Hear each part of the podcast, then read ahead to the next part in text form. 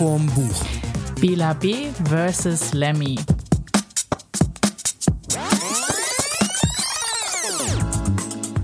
Hallo zusammen, hier sind einen Tag zu spät. Mats Und Steffi? und wir mussten Schnee schippen, äh, langlaufen und ganz viel Zeug machen, das mit Schnee zu tun hat. Und auch wenn wir jetzt über Lemmy und Bela reden, ging es nicht um den Schnee. Schnee, sondern Schnee. Ja. Einfach um Schnee. Ich versuche jetzt auch mal ein bisschen dunkler zu sprechen, weil äh, ich habe ein Buch mitgebracht. Das heißt White Line Fever und ist die Biografie von Lemmy Killmaster von Motorhead. Aber ich rede jetzt nicht die ganze Zeit so, keine Angst. Also ich kann Bela B. nicht nachmachen. Ich habe von Bela B. Felsenheimer Scharno dabei. Und wir müssten eigentlich Whisky trinken. Aber es ist zu früh am Tag, um jetzt äh, schon Whisky zu trinken, obwohl Lemmy das so nicht sehen würde, denke ich. Ja, würdest du jetzt gerne mit den Getränken, die in den Büchern, wäre doch ein geiler Einstieg. Dann müssten wir, glaube ich, äh, ich weiß nicht, was Bela in Chano trinkt, aber Lemmy trinkt ja äh, Whisky und Whisky-Cola. Die ganze Zeit? eigentlich durchgehend vor allem Whisky und da finde ich sehr schön den Spruch, äh, Jack Daniels ist super zum Ausnüchtern. Ja, also ich finde es ganz witzig. Ähm, in meinem Buch gibt es ja mehrere, in meinem persönlichen Buch gibt es ja mehrere verschiedene Gruppen, die dort vorkommen und die haben natürlich auch jeder ein spezifisches Getränk. Ähm, das finde ich äh, ganz fantastisch. Einmal trinken die die Mische, was äh, Schnaps mit Fanta ist. Die ist Eine bei Mische gezischt, ein Bier aufgetischt, noch eine Mische gezischt und wir sind fresh. Wer weiß, von wem das Zitat ist, bitte dem Nachbarn erzählen, aber Corona-gerecht.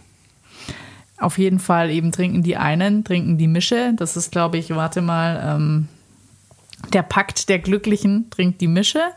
Ähm, dann äh, von den äh, Weltenlenkern, die trinken ganz gerne Jim Beam Cola. Also wären sie schon ziemlich nah dran an dem, was Lemmy gerne trinkt. Und so die eine Pornodarstellerin trinkt noch den ein oder anderen Cocktail. Also Das klingt aber schon nach, nach einer spannenden Besetzung. ja, äh, und das waren erst drei von ungefähr gefühlt 840 teilnehmenden Personen, die aber auch äh, sowas von durchgeknallte Vitas haben. Also ich weiß gar nicht, wo er diese ganzen, ich würde nicht sagen Ideen her hat, aber man merkt direkt, dass er viele Kurzgeschichten geschrieben hat, dass er ein Comicverleger ist und ähm, ja. Äh, Vielleicht sollten wir auch, auch mal kurz erwähnen, für alle, die jetzt nicht so in der Popkultur und Rockgeschichte drin sind, dass Bela B. der Schlagzeuger der Ärzte ist und Lemmy der Sänger und Bassist von Motorhead, einer der krassesten Rock'n'Roll-Bands, die es gibt. Nee, muss man ja leider sagen, gab, weil Lemmy ist gestorben vor ein paar Jahren. Damit ist auch Motorhead-Geschichte, aber nur für alle, die jetzt nicht so bewandert sind. Wir reden hier über zwei echte Rock'n'Roll-Größen. Ja, ich weiß noch, vor zwei Jahren waren wir auf der Frankfurter Buchmesse und da kam das Buch Scharno von Bela B. gerade raus und da hat er Lesungen gemacht und wir haben leider keine Karten gekriegt. Das hätte ich schon sehr gerne gehört, weil er halt auch eine Synchronstimme hat ähm, und äh, der hat, glaube ich, eine mega angenehme Stimme und ähm, als ich jetzt gelesen habe, dass er auch mal für die Welt Quentin Tarantino als seinen Lieblingsregisseur interviewt hat, war mir klar, warum das Buch so ist, wie es ist. Er hat ja den, ähm, den Alien gesprochen bei, ähm, ach, wie hieß der? der Paul?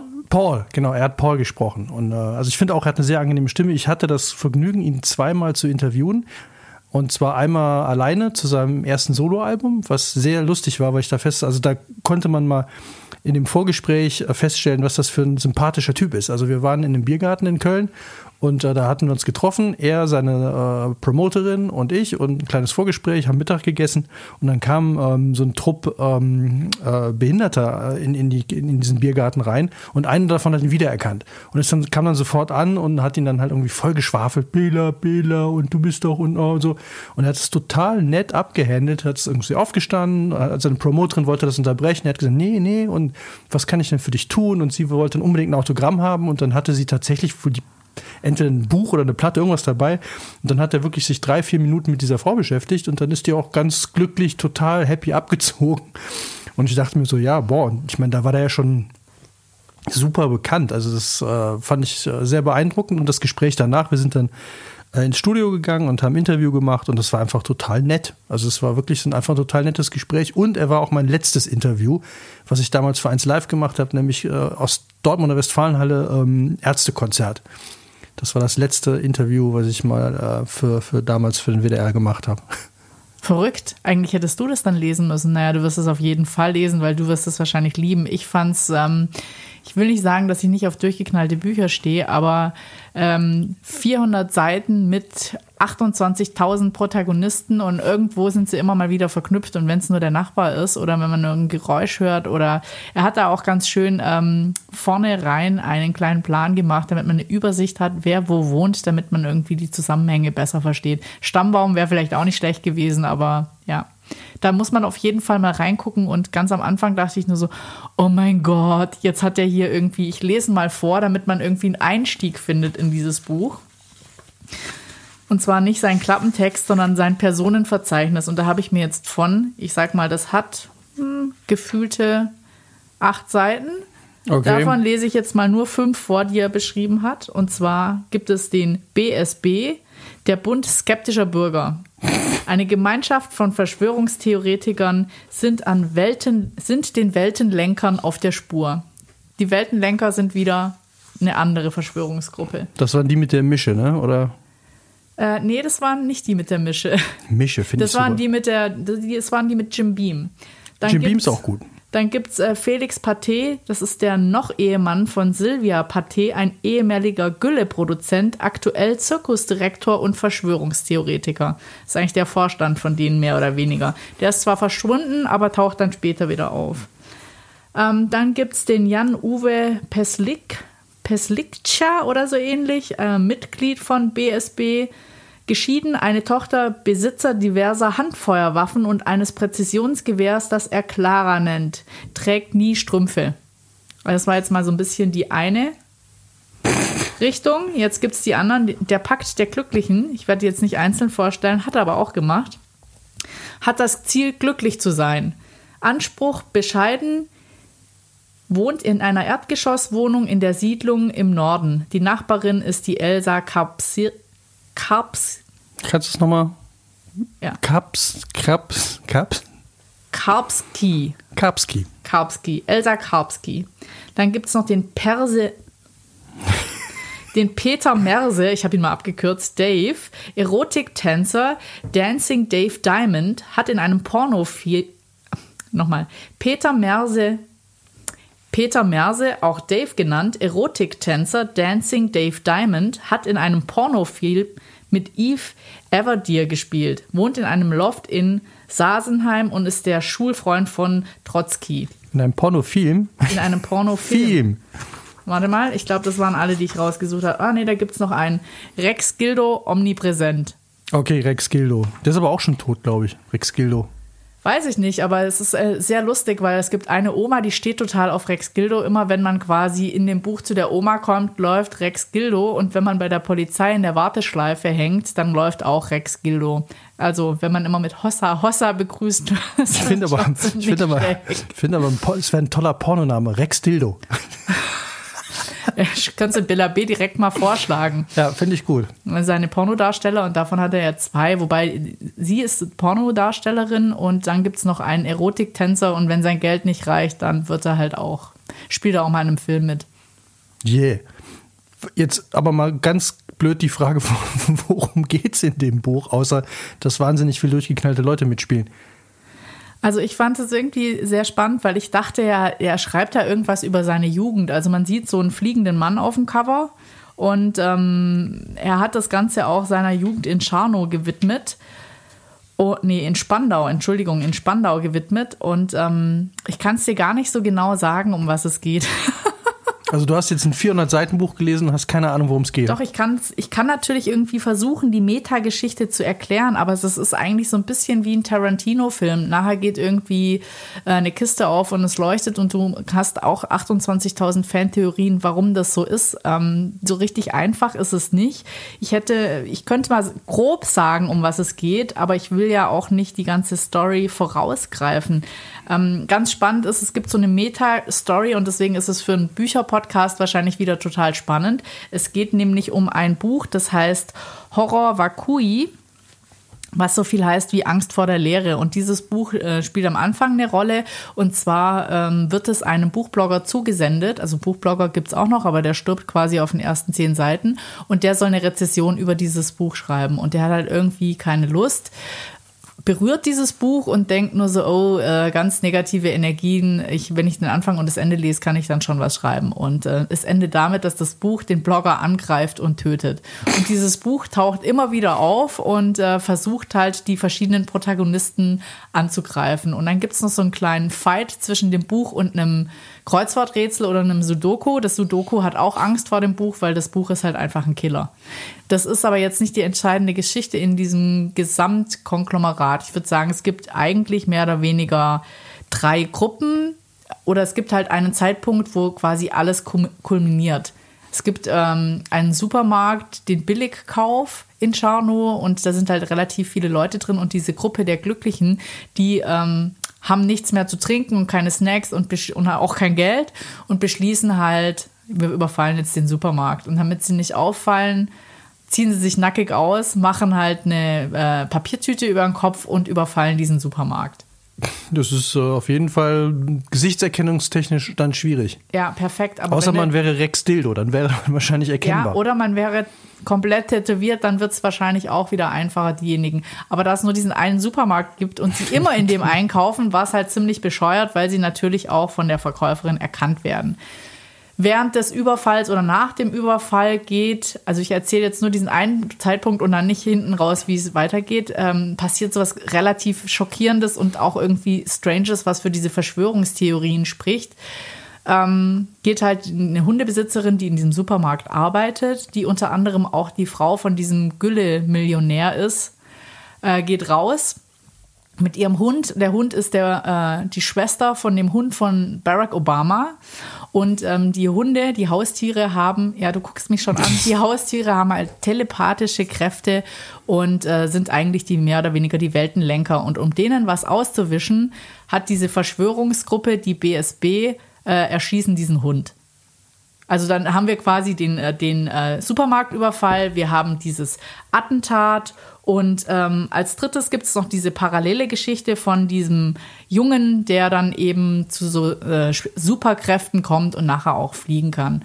Und ähm, wie gesagt, das ist mehr oder weniger 400 Seiten Kurzgeschichten mit 30 Protagonisten, wenn man jetzt einen Strang weiter erzählen würde. Also du merkst schon, es ist so sehr die geballte Power von surrealen, ultraschrägen Geschichten. Ähm, aber es ist sehr es ist wirklich sehr amüsant und es kommt immer wieder, also wo du denkst, du, nee, jetzt kann doch nicht noch einer draufkommen, doch. Also super fand ich zum Beispiel diese kleine Seitenstranggeschichte von Eltern, die sich als Nazis ausgeben, weil sie irgendwo gelesen haben, dass Kinder in der Pubertät immer gegen das sind, was Eltern machen. Und deswegen geben die sich als Nazis aus, um dem Kind den bestmöglichen Weg zu zeigen, weil wenn sich es dann auflehnt, dann wird es auf gar keinen Fall Nazi. Das finde ich jetzt mal sehr, sehr logisch. Geil, oder? Aber ich habe, also ich, ich kann mich an Bela erinnern, äh, vor allem auch als äh, Freak äh, von, von B-Movies und Splatter-Movies und solchen Filmen. Crazy. Mir fallen sofort zwei ein, wo ich mir nachher, als du es mit dem Buch erzählt hast, es gibt einen Film, ich glaube, der heißt einfach auch nur Der Reifen. Und da geht es darum, dass ein Reifen, ein Autoreifen, ein, ein Autoreifen ohne Felge, also einfach nur das Gummi, ja. Leute angreift und Menschen tötet, indem es halt drüber rollt. Und dann jagt eine ganze Polizeieinheit, jagt diese, diesen ja. Reifen. Und, das, und das, was ähnliches gab es mal mit einer Tomate. Ich glaube, das hieß auch der Angriff der Mördertomaten oder Den habe ich, glaube ich, sogar gesehen, ja. Das ist so, so völlig, also auch bei diesem Reifen, da, da gibt es so einen ganz geilen Dialog, wo halt irgendwie der Sheriff ins Bild kommt und dann wir müssen ihn jagen. Und dann kommt so, ein, so, sagt einer so, hat er eine Felge? Nein, er hat keine Felge. Aber wir müssen ihn irgendwie kriegen. Und du denkst dir, ey, es ist ein Autoreifen. Und der rollt durch die Gegend, aber dieser Autoreifen ist äh, wahrscheinlich, hat ähnliche Killergene wie de, dieses Buch. Also diese Filme, er hat extra, und das finde ich eigentlich auch schön, ähm, diese, diese Gruppe der Glücklichen, die sind ganz große, ähm, ich, ich würde es jetzt nicht B-Movie-Fans ähm, erklären, äh, betiteln, aber ich meine, die machen nichts anderes, die wohnen halt äh, quasi als Rotte in dieser einen Wohnung und ähm, die haben irgendwann mal die Küche zugemauert, weil sie Angst vor den Bakterien hatten, die da rauskommen. Dann müssen sie halt irgendwie ohne Küche leben. Und eigentlich besteht diese Wohnung nur aus Sofa und dann haben die da VHS-Kassetten und zwar vier Stapel mit einmal Pornos, dann haben sie Kannibalenfilme, dann haben sie Splatter und Action. Das reicht ja, damit kommst du ja Auf durch den jeden Tag. Fall, auf jeden Fall. Und ähm, ja, da passieren halt noch irgendwie so geile Nebengeschichten, aber er empfiehlt halt immer, äh, er empfiehlt auch, äh, an, an Ende des Buches sagt er halt auch, er ist ein ganz großer äh, Filmfan und zwar VHS, gibt dann halt Tipps und sagt, manche Filme entwickeln auch erst ihre Wirkung, wenn man sie auf VHS geguckt hat. Weil sie nicht so scharf sind. Also von der, ich bin ja wirklich äh, geflasht momentan von äh, neuem Fernseher, den wir haben. Äh, aber mir ist der fast schon zu scharf. Ja. Also ich habe, man hat so das Gefühl, das ist so wie früher, wenn Filme mit mit äh, ähm, Video gedreht wurden und die waren dann einfach, man hat immer das Gefühl, das ist mir zu echt. Also da fehlt mir dieses Der dieses Filter Film, irgendwie, ja irgendwie ja. so ein Filmmoment ist da weg und da kann ich, also es gibt Filme wie zum Beispiel Bad Taste, den wird er bestimmt auch kennen. Das ist so, so ein Kultklassiker aus dem Splatter-Movie-Bereich. Wer den, wenn ich den auf dieser Glotze gucken würde, wäre der glaube ich äh, völlig langweilig, weil man sofort erkennen würde, dass das alles Fake ist und alles nicht funktioniert beziehungsweise alles irgendwie mit billigsten Effekten. Aber wenn es halt auf so einem gekrisselten VHS-Ding ist, dann funktioniert das. Also er, er sagt auch zum Beispiel Brokeback Mountain müsste man unbedingt, der wäre super auf VHS, weil äh, wenn die da so altern, dann würde man halt irgendwie diese hingekneteten Wülste, also dieses Make-up würde man einfach schon sehen. Ich finde auch manchmal, das ist eher so, wenn dann der Kopf so überdimensional groß ist und man das Gefühl hat, man sieht jede Pore, Ja. ist er irgendwie voll unsexy. Ja, da muss dem Pferd die Poren geben. Auf jeden Fall. Zum Beispiel bei Brokeback Mountain. Auf jeden Fall hat er hinten drin eben seine äh, Filme, er nennt es auch Filme, die digital keinen Sinn machen. Oh, sag mal einen oder zwei. Ähm, Man-Eater, Cannibal Holocaust ist wohl derselbe. Alles von D'Amato, keine Ahnung, ich kenne den nicht. Dann äh, Killer Babies Work Killer Barbies Work Versus Dracula. versus Dracula. Den hast du Den gesehen? kenne ich ja. Der ist äh, gucken. Ja. Asphaltkannibalen, Combat Shock, Street Trash, Bad Taste. Ah, das war Bad den, Taste, den, den du ist- erwähnt hast. Ja, das ist ein Klassiker. Mit einer, äh, mit, mit einer der, der, der lustigsten ähm, Durchsägszenen, finde ich. Also da fräst sich einer, also da, da wird die Welt von irgendwelchen komischen Außerirdischen angegriffen und äh, da fräst sich einer mit einer Motorsäge von oben bis unten durch den äh, Außerirdischen durch, kommt dann unten wieder raus und, und Also sagt, glaub, I'm born again. Oh, äh, She Devils on Wheels. She Devils on Wheels ist auch ein ganz toller Song. Ja. Ja. 2000 Maniacs, die ganze Vixen-Reihe, Deadly Weapons, Smumpf der lebenden Smumpf, Smumpf. Sumpf der lebenden Toten, Oh ja, auch Klassiker. Violent Shit. Also es, ähm, ich denke, die, die kann man, glaube ich, alle mal äh, gucken. Wobei Brockback Mountain finde ich da jetzt in der Aufzählung sehr spannend, dass er den mit reingenommen hat. Ja, den hat er, willst du auch noch die. Aber genau aus dem Grund, weil er sagt, dass der digital keinen Sinn macht. Also ich glaube, den hat er jetzt nicht vom Thema genommen, sondern einfach, weil er sagt, der kommt viel besser rüber, wenn du ihn auf VHS anschaust. An der Stelle könnte ich, wenn wir sowieso schon bei solchen, äh, bei, bei Schweinekram und Splatter und Gedöns sind. Ich hatte mal einen sehr lustigen Abend in Köln in der Kneipe, äh, als ich mit einem Kumpel, ähm, es gibt so Listen von lustigen Pornotiteln, also lustigen Oh, Pornotiteln. du willst nicht, dass ich jetzt den Haken auf äh, extraordinary Sprache setze? Nee, nee, aber ich kann nur jedem empfehlen, das mal einmal äh, zu googeln und dann, ähm, wie die die Titel abgeändert haben. Das, da kann man einen wirklich sehr, sehr lustigen Abend mit haben. Also sowas wie, sagen wir mal, Sperminator statt Terminator. Und äh, da gibt es halt eine ganze Liste und dann gibt es, glaube ich, die 100 besten Namen und die sind alle wirklich sehr, sehr lustig. Ich bin gerne an so einem Kino in Karlsruhe immer vorbeigelaufen, weil da haben die die Buchstaben noch gesetzt. Also ist so ein altes Kino, aber ist eben in der Rotlichtmeile und mein Lieblingstitel war Captain Arsch und die geilen Piraten oder so ähnlich. Captain Arsch ist aber eh ein geiler Name. ja. Okay, dann würde ich jetzt mal, ähm, das ist ja heute ist ja Battle, äh, Bela gegen Lemmy oder wolltest du noch was in den Ring schmeißen?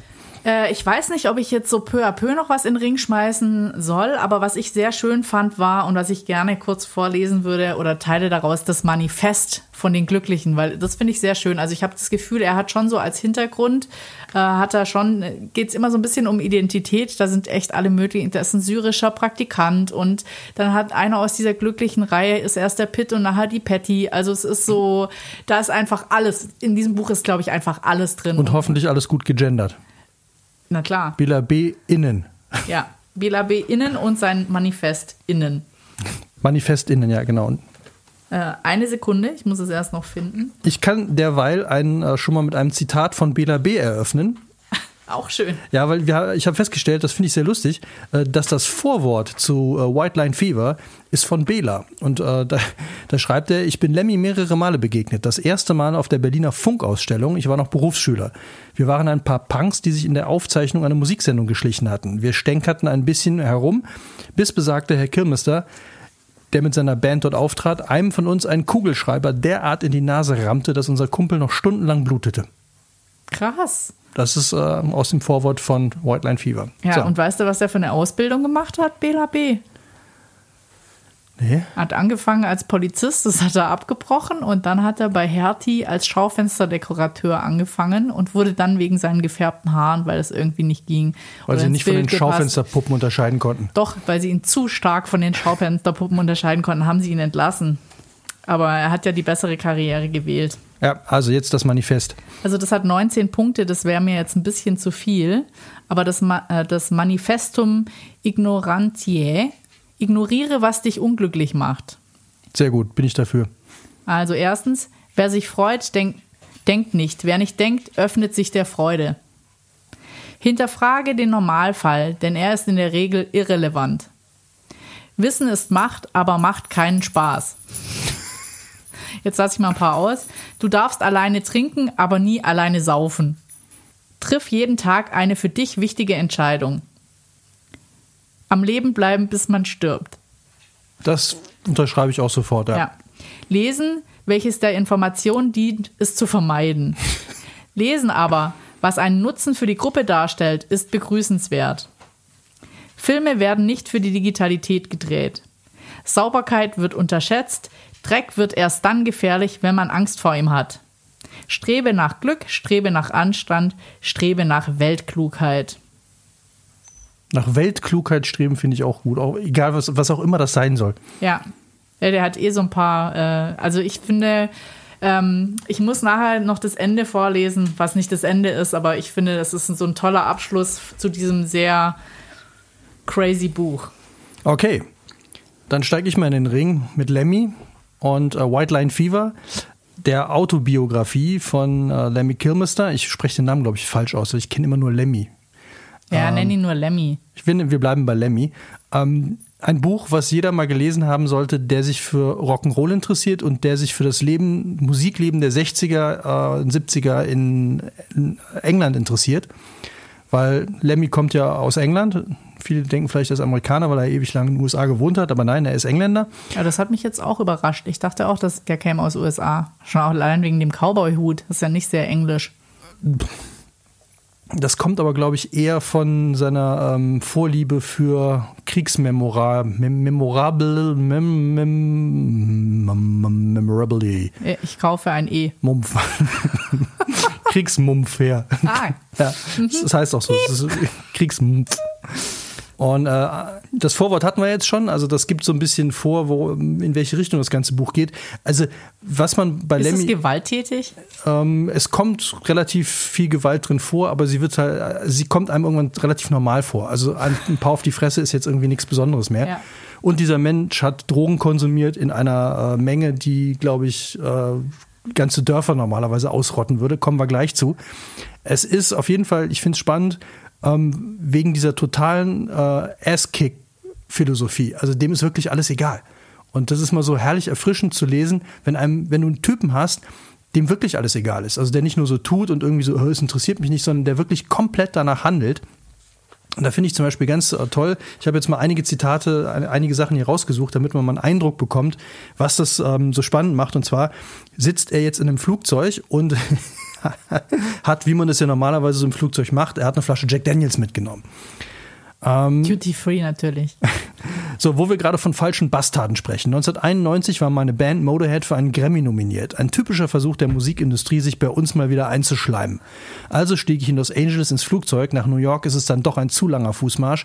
In meiner Tasche eine Flasche Jack Daniels. Wirkt immer noch Wunder beim Nüchternwerden. Als wir auf die Startbahn rollten, genehmigte ich mir einen Schluck und sinnierte über den Sinn des Lebens, als ich eine Stimme hörte. Geben Sie mir die Flasche. Sie gehörte einer Stewardess mit Betonfrisur, die plötzlich vor mir stand und ständig diesen Satz wie eine tibetanische Gebetsmühle wiederholte. Geben Sie mir die Flasche. Nun, ich weiß nicht, was Sie getan hätten, verehrte Leser, aber das Scheißding war gekauft und bezahlt. Geben das Sie war nicht Flasche. drin. Diese Information gab ich ihr. Die Betonfrisur antwortete darauf, wenn Sie mir diese Flasche nicht geben, befördere ich Sie aus dem Flugzeug. Es wurde interessant. Wir waren ungefähr das fünfte Flugzeug in der Warteschlange zum Abflug, hatten ohnehin Verspätung und dieses dumme Piep wollte uns aus der Schlange nehmen, wegen einer Flasche Jack Daniels. Na schön, sagte ich, dann tun Sie, was Sie nicht lassen können und befördern meinen Arsch aus diesem scheiß Flugzeug. Oder etwas in der Art. Und ob man es glaubt oder nicht, die Piep hat es tatsächlich getan.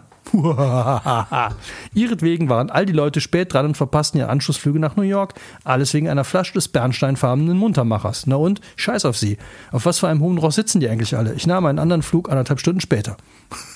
So, Geil auch, dass er, dass er, geil auch, dass er Jack Daniels trinkt. Also das finde ich jetzt ja nicht den ist jetzt nicht die die allererste Perle Wahl. unter, ja. Nee, aber in, in die Richtung geht das weiter und ich kann an der Stelle nur empfehlen, es gibt bei Netflix gibt es eine Doku über äh, ein Biopic, heißt es auch, glaube ich, jetzt neu Englisch oder so, keine Ahnung. Ein Biopic. ähm, über Lemmy und äh, da lernt man den mal auch kennen. Der, der lebte da in so einer Wohnung, die er eigentlich nur gekauft hat oder gemietet hat, weil sie zwei Blocks von seiner Lieblingsbar weg ist.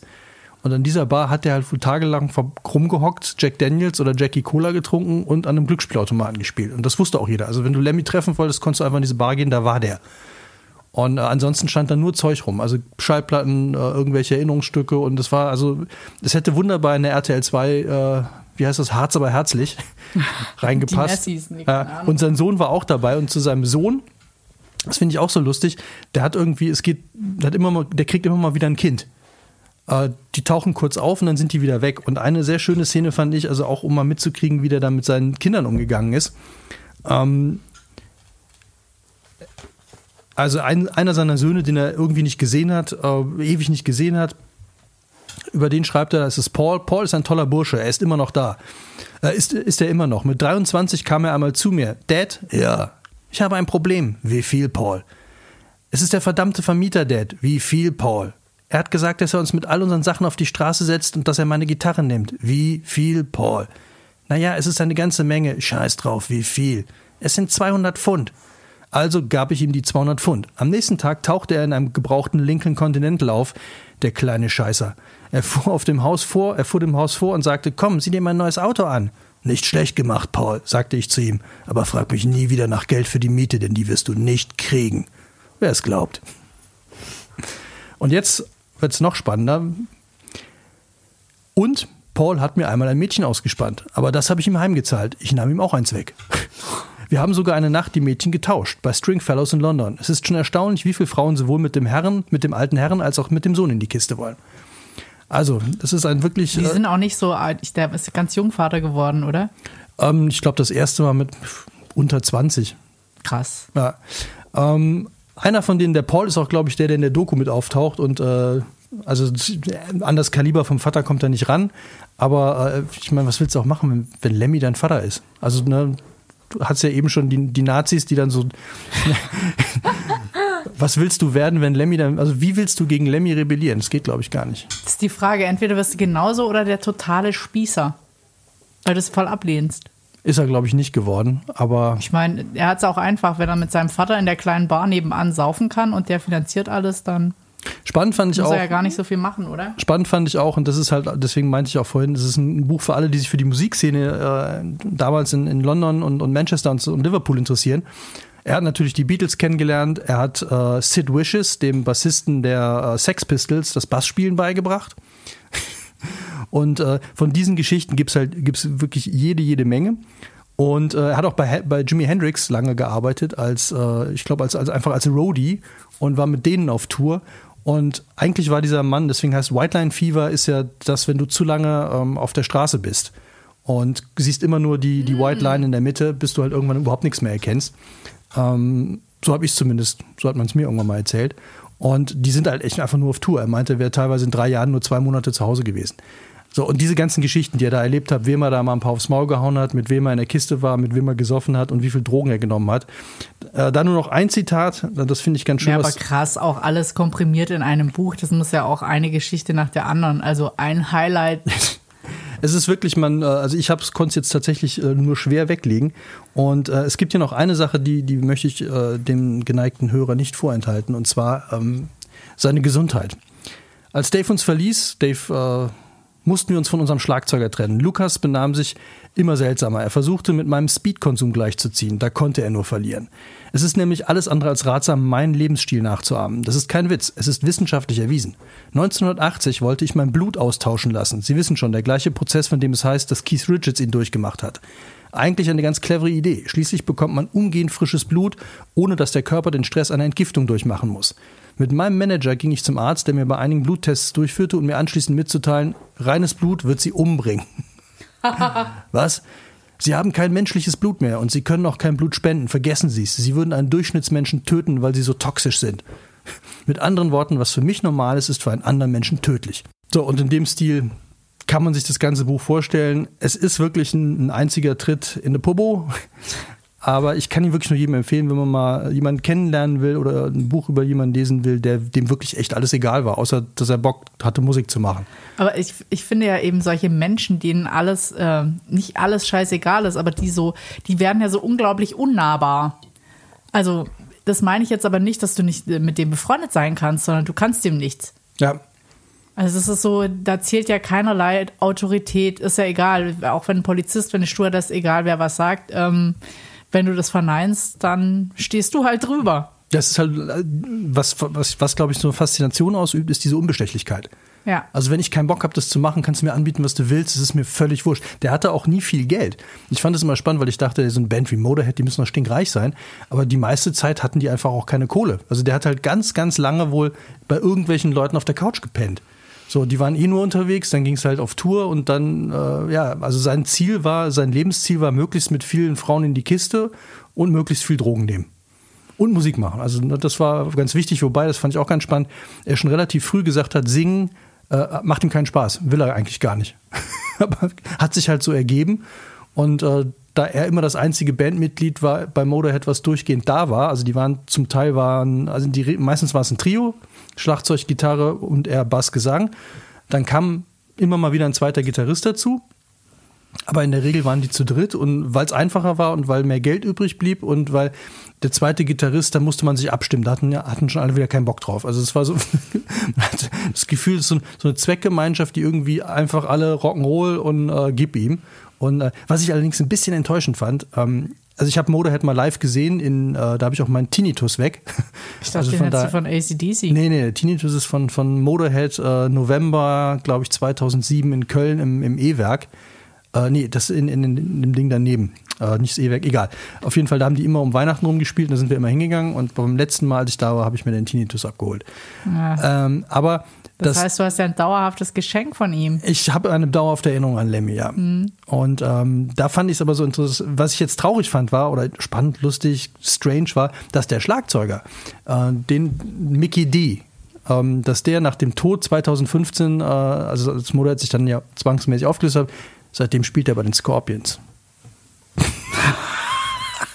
Das finde ich schlimm. Hä? Ja, der ist jetzt Schlagzeuger bei den Scorpions. Ich habe es extra nochmal, weil ich dachte, das ist ja, eine Fake News, aber nee, ich habe es eben nochmal recherchiert. Das ist, er ist jetzt offizieller Schlagzeuger bei Scorpions. Und das finde ich schon krass. Ich muss ja gestehen, dass Scorpions mein erstes großes Konzert war. Oh, das ist aber, das ist noch entschuldbar.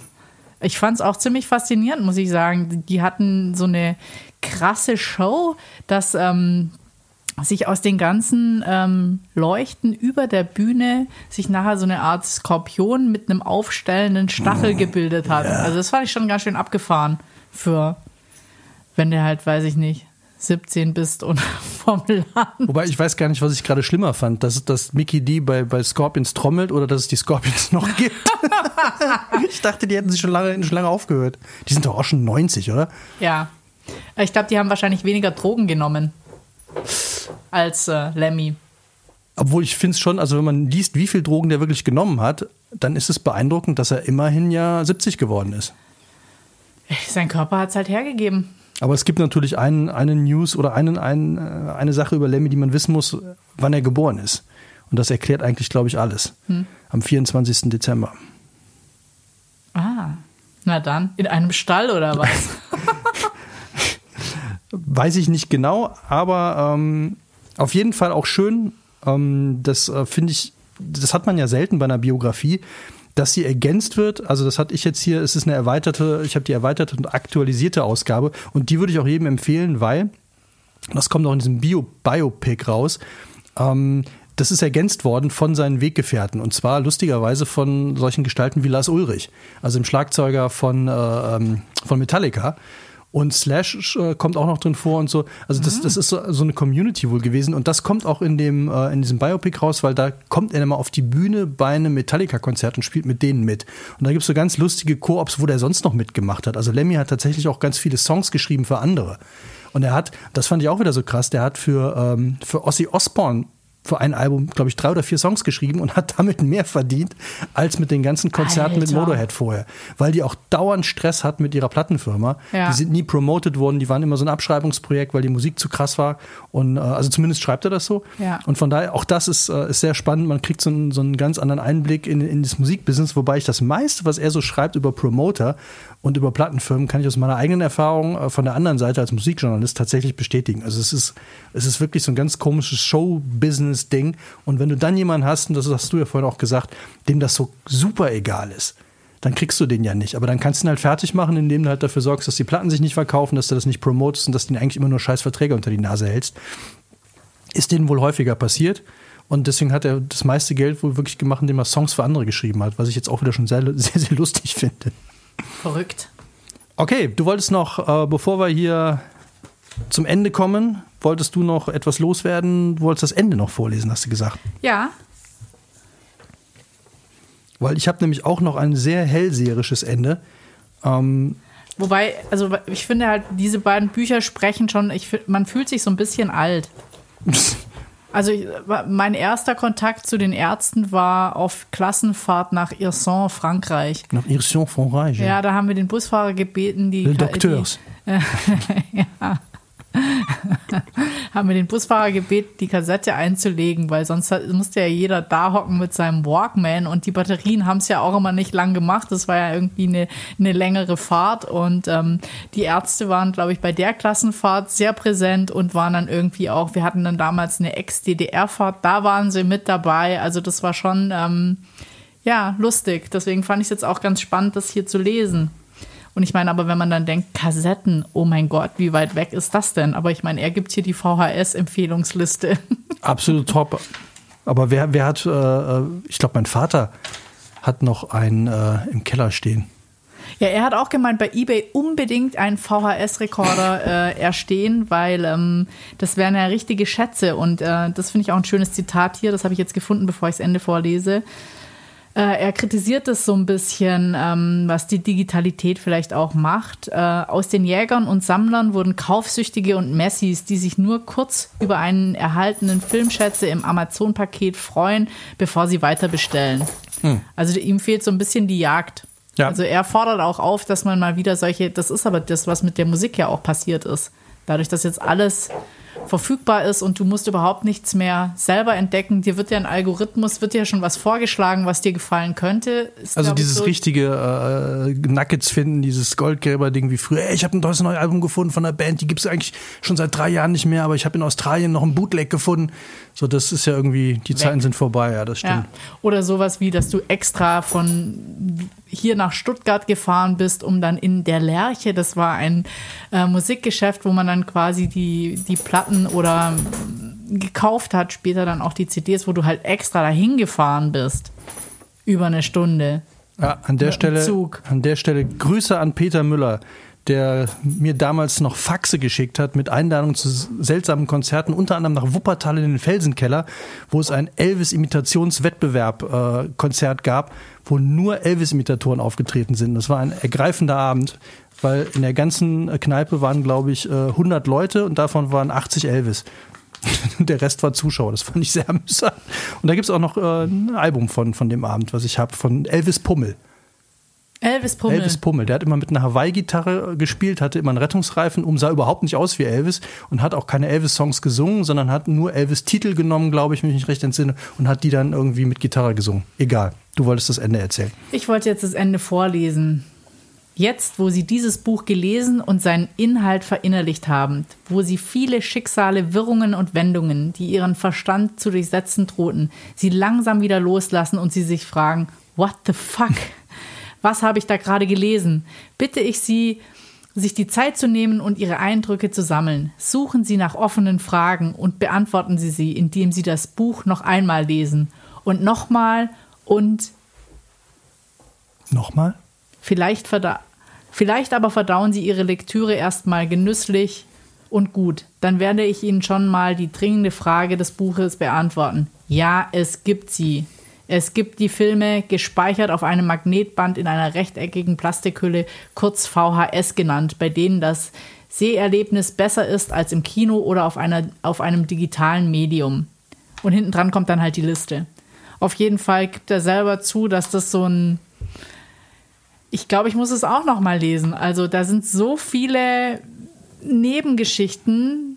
Ich werde es auf jeden Fall Crazy auch mal lesen. Shit. Ja, ich bin gespannt, was du sagst, wenn du es gelesen hast. Also Okay, also das war Bela B. Felsenheimer mit Chano und ich werde jetzt die abschließenden Worte von Lemmy verkünden, weil Lemmy war nicht nur äh, eine Art Heiland der Rockmusik, er war auch ein Hellseher. Denn geschrieben im Buche des Herrn Lemmy steht folgender Satz oder folgende Sätze. Ich saß im Bus und konnte gerade noch meinen Kopf aus dem Fenster halten und rufen, Halt den Wagen an. Vier Tage verbrachte ich kotzend in einem Hotel. Diese Viren werden immer stärker, denn alle fünf Jahre tritt eine neue Art auf, auf die wir nicht vorbereitet sind. Eines Tages wird so ein Virus noch den halben Planeten ausrotten. So, liebe Hörer. ist ganz still geworden hier. Ja, entscheiden Sie selbst, wem Sie Ihre Stimme geben. Ist es Bela B. Felsenheimer? Du wolltest jetzt den- hier einen Battle draus Der mit den machen. glücklichen, äh, ähm, wie, was war's, die, der Bund der Glücklichen, nee, der Ja. mit dem Bund der Glücklichen punkten will, oder Lemmy, der seinem Sohn nie wieder die Miete zahlen wird, obwohl er wahrscheinlich jetzt Bund der skeptischen Bürger. Bund des, obwohl er wahrscheinlich jetzt von den Und ähm, Pakt der Glücklichen. Pakt der Glücklichen, obwohl Paul Paul Kilmis, Kilmister wahrscheinlich jetzt von den äh, nicht Diäten, wie heißt es, von den äh, von den Einnahmen der Musik seines Vaters Dividenden, nee. nee Dividenden nicht äh, Den, ähm, ähm, Schreibt's auf, schickt uns eine Postkarte an www.lemmy äh, nach Hause schicken, äh, nach Hause kommen.de an Heiligabend. Driving Home for Christmas, White Line Fever. Um das auch noch Schneit reinzubringen. schon wieder. Draußen schneit schon wieder. Das heißt, wir müssen ab in den Schnee, nee, eine neue Line ziehen. eine neue Line, eine White Line ziehen, eine neue White Line ziehen, genau. Alles klar. Ich könnte Möchtest du noch einen letzten Satz ja, sagen? Komm, Du guck- du guckst so, als hättest du jetzt ja, noch einen. noch einen. So Schnitt Im vier Glück- Stunden später. Ja, im Glückskeks noch einen, noch von. Bela B. steht, bildet Rotten und durchpflügt die Welt. In diesem Sinne. Macht's gut. Wir hören uns beim nächsten Mal wieder und ich glaube, da wird's zauberhaft. Ja. Da geht's um Gary Potter, den verschollenen Bruder von Harry Potter. Und den Cousin, äh, wie hieß er nochmal? Dritten Grades, Puff Otter. Nee, Muff Otter, Puff Otter. Otter Potter. Otter Potter, den, das ist der Cousin. Übrigens, Gary Potter ist der völlig untalentierte ähm, Potter, weil also er kriegt es mit den Zaubersprüchen nicht hin. Wenn ihr mehr darüber wissen Und wollt, Otter Potter ist das neue ähm, Case für das äh, iPhone 38. aber das ver. Verzauberte, das verzauberte Ja, Otter Potter. unsicherbar, unsichtbare, das wir bald auf den Markt bringen. Und ihr werdet sehen, dass man tatsächlich aus jedem Buchstaben im Alphabet einen Vornamen für Harry Potter machen kann. Also hört rein. Bis dann. Macht's gut. Tschüss. Tschüss.